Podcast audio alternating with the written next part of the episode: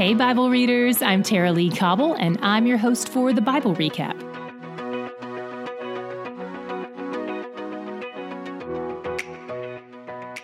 Yesterday, the camp set out for the first time in a year, and today we saw a series of struggles with complaints, gossip, and unbelief. We open today with grumbling. We don't know what the grumbling in these first three verses is about, but it seems to be unwarranted because in his anger, God sends a fire around the edges of the camp. Then they start grumbling again about food. Their complaints here aren't related to an unmet need. God has given them manna to eat. This is over a want. It's not desperation, it's entitlement. This is about doubting God's goodness in their lives. He provided for them, and they didn't think it was sufficient. Once again, they look longingly back at Egypt, and they don't realize that whatever God calls you to endure with Him is better than any kind of abundance without Him. And let's be honest, it wasn't like they had abundance in Egypt anyway. They're romanticizing the past. In 1120, God calls their complaining a rejection of Him. That really makes me want to guard my words. Moses is stressed out by all their crying and he takes his frustration out on God. But God isn't his problem, the people are his problem. Maybe you can relate? Anyway, Moses intercedes for the people and God addresses the real problem. His solution involves not only a delegation of responsibility, which Moses can do, but also a distribution of God's Spirit, which only God can do. When God the Spirit is distributed among them, they begin to prophesy. What does this mean? Prophecy is truth telling.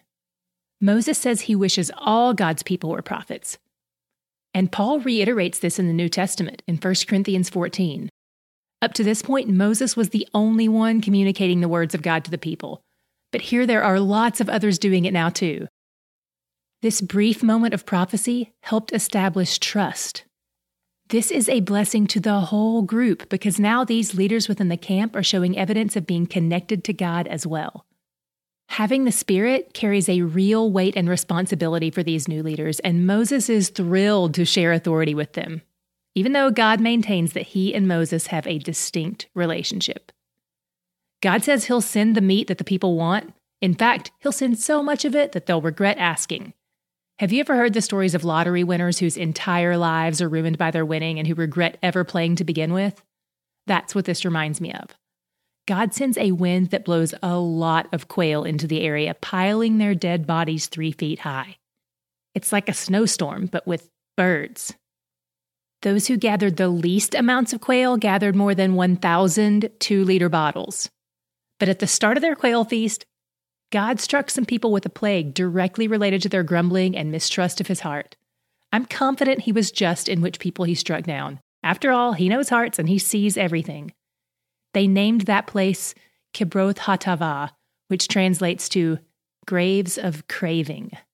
That's potent. After Moses deals with the people's grumbling, a fire outside the camp, more grumbling, a plague inside the camp, then he gets hit with some family drama. He can't catch a break. Miriam and Aaron, his sister and brother, push back on his leadership and throw out prejudiced remarks against his wife, who was from Ethiopia. Moses doesn't fight back. Maybe he trusts God to act, or maybe he's just too emotionally exhausted at this point to try to fight such petty battles when there are real lives at stake. Or maybe both. God calls all three of them into a meeting and rebukes Miriam and Aaron. This reminds me of when God rebuked Job's three friends. Then God strikes Miriam with leprosy. She's probably the one who stirred up the sibling rivalry. And Moses asks God to heal her. God does, but then puts her in timeout for a week, so she has to live outside the camp and get clean, and probably think about what she's done. But even these consequences doled out by God are still a means of restoration, not just punishment. One thing worth noting is that the entire camp was impacted by Miriam's sin of gossip and slander. They had to wait another week before they could set out again. No one sins in a vacuum. Our sins impact others.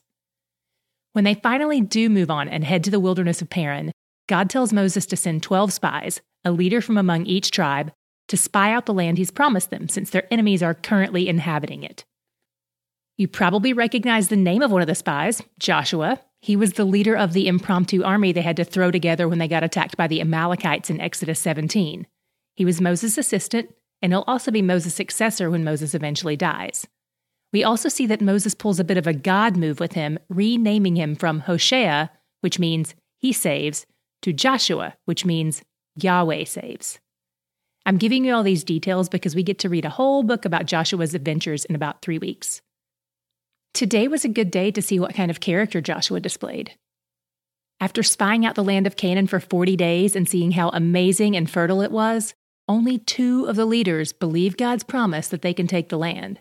Those two are Caleb from the tribe of Judah, which is the largest tribe, and Joshua from the tribe of Ephraim, which is possibly the smallest of the 12 non Levite tribes at this point, the greatest and the least. The other 10 spies, leaders of their tribes, doubt that God will provide. This is a big deal. And in fact, it's a game changer.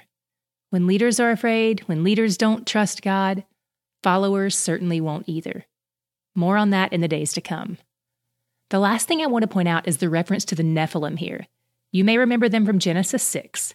Ancient Jews believed these to be a crossbreed between humans and fallen angels. How can they show up again here if God wiped them all out during the flood? Here are three theories. First, it's possible that more fallen angels were up to the same old tricks. Second, it's possible that the legend of the Nephilim was carried down through the generations and then it just became a term they used to refer to any particularly large people, kind of like the way we might use the word Viking today. Third, since the 10 spies who doubted were so afraid, they're likely just exaggerating to scare the people out of taking the land. This report of Nephilim in the land was never confirmed by God, Joshua, or Caleb so it's probably just fear talking. What was your God shot today? I loved the moment where God the Spirit spread himself out across the elders. As a person in leadership, this made my heart breathe a sigh of relief. Moses finally has some teammates.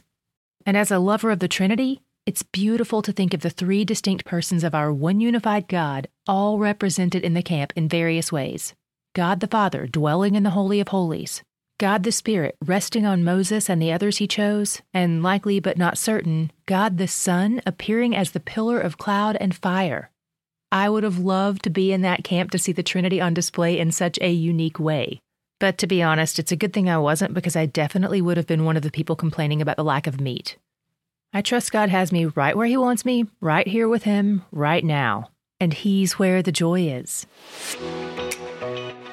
Tomorrow we'll be starting the book of Psalms. It's 150 chapters long. We'll link to a short video overview in the show notes, so check that out if you have nine minutes to spare. We're grateful to have users listening across all kinds of devices through all kinds of podcast platforms. The only problem with that is A, we aren't in control of all of those platforms, and B, sometimes we can barely figure out how to solve problems on our own phones. But the good news is, we found that most problems you encounter can be solved easily. And since we don't have our own tech support division, we'll fill you in on the solutions to the two most common problems here. Problem number one if you have an episode that feels glitchy or jumpy, make sure you've downloaded the episode. If you're just streaming it and you happen to have a slow internet connection, things can sometimes be a bit bumpy. You can set it to automatically download, which should avoid this problem. Problem number two if an episode doesn't appear to post in your podcatcher, First, try refreshing the page or closing and reopening the app or even restarting your phone. This is the podcast version of unplug it and plug it back in, except 90% of the time it works. But if it doesn't work, try looking for the episodes on Podbean or YouTube. They will always be available there. Unfortunately, we have no control over the other platforms and how or when they post, but I hope this helps. This has been Tech Support Hacks with TLC. Thank you for tuning in.